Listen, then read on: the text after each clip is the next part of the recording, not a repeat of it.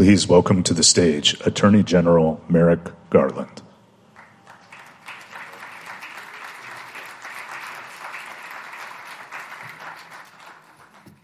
Thank you.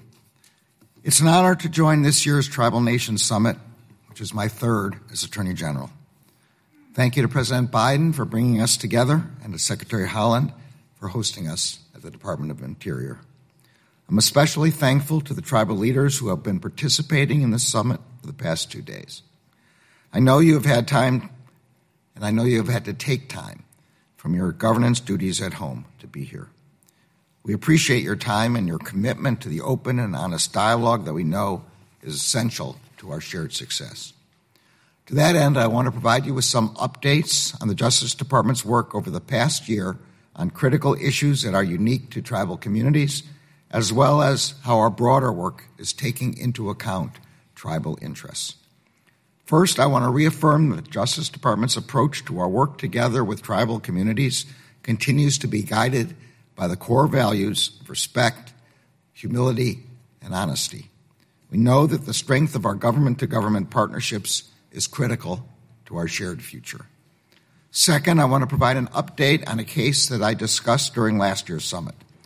I said then that the Justice Department had filed a lawsuit against the owners and operators of a hotel and bar in South Dakota for violating the Civil Rights Act of 1964 by discriminating against Native American customers.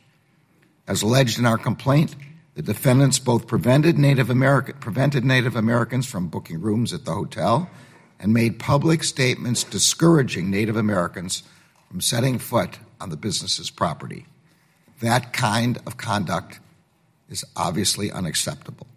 It is reminiscent of a long history of prejudice and exclusion that Native American communities have faced. Last month, we announced that the Justice Department had successfully obtained a consent decree. The decree requires the hotel, bar, and individual defendants to issue a formal apology, and that stops one of those individuals from serving as an officer, exercising any management duties, or setting foot on the premises for four years. Moreover, our work to, Im- to implement new policies, training, and a complaint process at that hotel and bar is ongoing. As I said last month, the Justice Department will continue to work alongside Native American communities to fulfill the promise of equal justice under law. I want to spend the rest of my time with you providing updates on the department's work in partnership with tribal leaders and members to improve public safety in tribal communities. Central to that effort is our work to provide support to tribal justice systems and tribal law enforcement. That is why I am now pleased to announce an important development in the partnership between the U.S. Marshal Service and tribal law enforcement. The U.S. Marshal Service has developed a legislative proposal to formalize its role in enforcing tribal violent felony arrest warrants. This would expand the practice that the Marshal Service has piloted over the last year to serve tribal warrants at the request of and in close coordination with tribal law enforcement and the Department's Office of Tribal Justice. This effort has successfully targeted extremely dangerous offenders. We believe that expanding it and formalizing it will help to make tribal communities safer.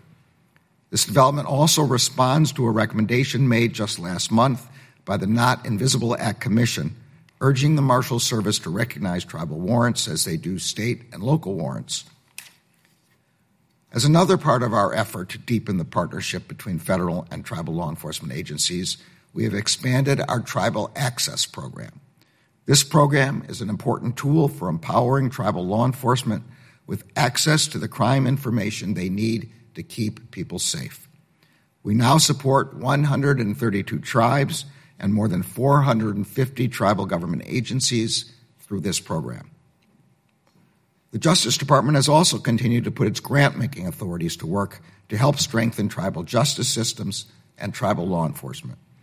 This year, the Office of Violence Against Women, the Office of Justice Programs, and the COPS Office provided more than $269 million, including over $70 million for the Tribal Victim Services Set Aside Formula program.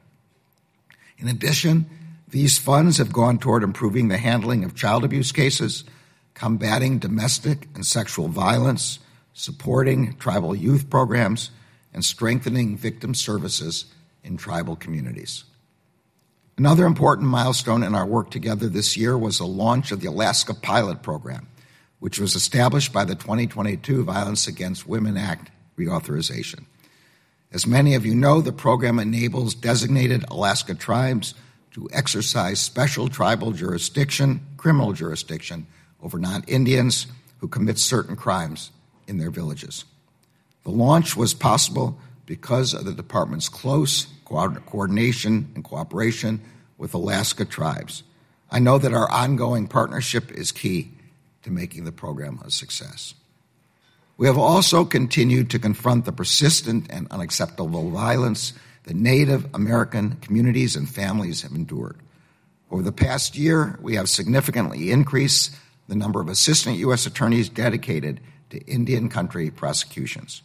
And the FBI has increased its investigative resources in some of the Indian country field offices that were in the most need of personnel.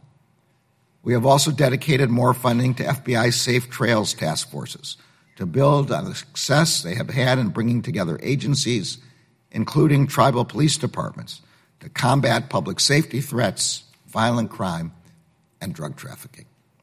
As part of our work together to improve public safety in tribal communities, we remain committed to addressing the crisis of missing or murdered Indigenous persons. In June 2023, the Justice Department announced the creation of a new missing or murdered Indigenous persons regional outreach program. That program will employ five assistant United States attorneys and five coordinators across the United States with the express mission of preventing and responding to these horrific tragedies. The FBI also deployed Operation Not Forgotten across 10 field offices from July through September of this year.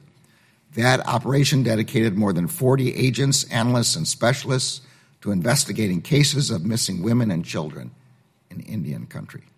It has already yielded results.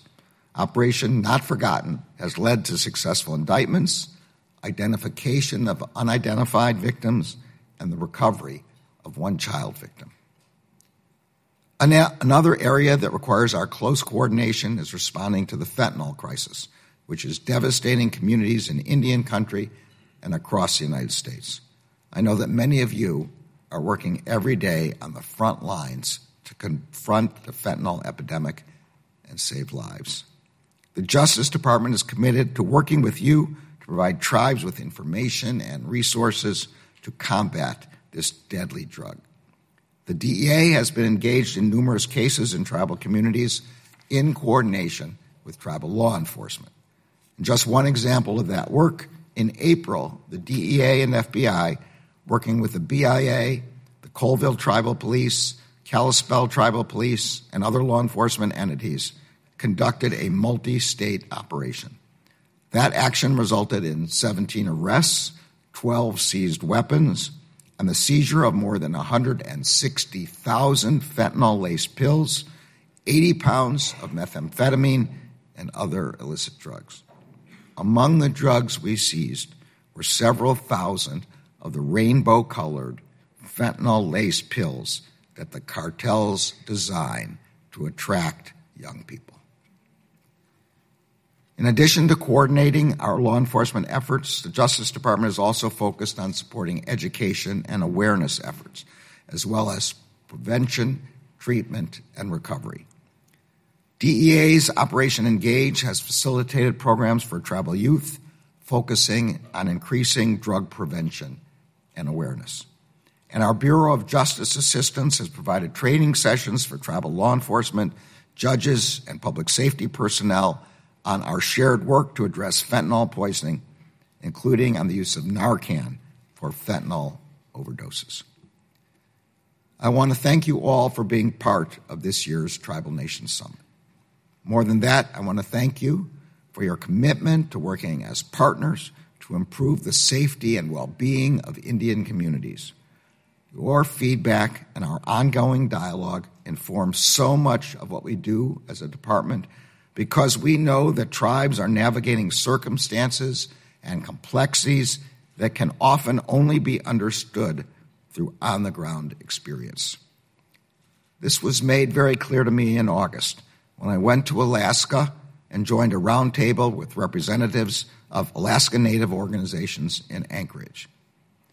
I had also planned to visit the Alaska Native villages of Huslia and Galena to meet with tribal leaders and representatives. I only made it to Galena. We had a U.S. Marshal's plane, we had a U.S. Air Force plane, and still, because of the weather, we were not able to get to Huslia. Had there been a law enforcement emergency, law enforcement would not have been able to get there. That experience made clear to me the challenges that tribal communities face in a way that just reading a briefing paper could not possibly have done. I have also held on to conversations I had in October with the Justice Department's Tribal Nations Leadership Council. We discussed a wide range of public safety issues, including law enforcement, funding, litigation, policy initiatives, and specific policy, public policy concerns, including the crime and the crisis of missing or murdered Indigenous persons, violence against women, and substance abuse. I look forward to continuing these conversations. In addition, in addition to my conversations, Department leadership has continued to engage regularly with our tribal partners. Deputy Attorney General Lisa Monaco spent important time in Oklahoma meeting with tribal representatives. Associate Attorney General Vanita Gupta also visited Alaska in October and went to Mille this summer. And Tracy Toulou, Director of the Office of Tribal Justice, joined me and the Associate Attorney General on our trips. These visits have given all of us important frames of reference and personal connection to this work. As leaders of your governments and representatives of your citizens, your insights are crucial. I look forward to another year of working together as partners to create a safer future. Thank you.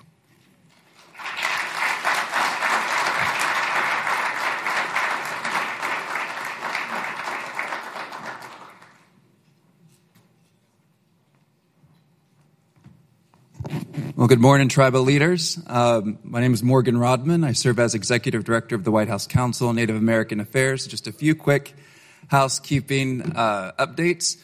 Pleasure to have you all here. Hope you're having a great morning. So, first update is that there are printed copies of the President's new executive order on federal funding reforms for tribal nations available at the back of the auditorium. So, please seek those out so you can get a good look at the EO. Also, we'll have our second set of nation to nation talks with tribal leaders and agency leaders now. These sessions will last approximately one hour until lunch. On your badge, you have stickers. A green sticker means you will have a conversation with the Department of Justice in the Bison Bistro located in the basement. A blue sticker means you'll have a conversation with FEMA in the library across the hall. And an orange sticker means you'll have a conversation with the Social Security Administrator, a commissioner in the Rachel Carson room, which is also in the basement, uh, just down the hall. So you can take the stairs or the elevator. So those are the updates. I hope you're having a great summit, and uh, we'll see you at the breakouts. Thanks.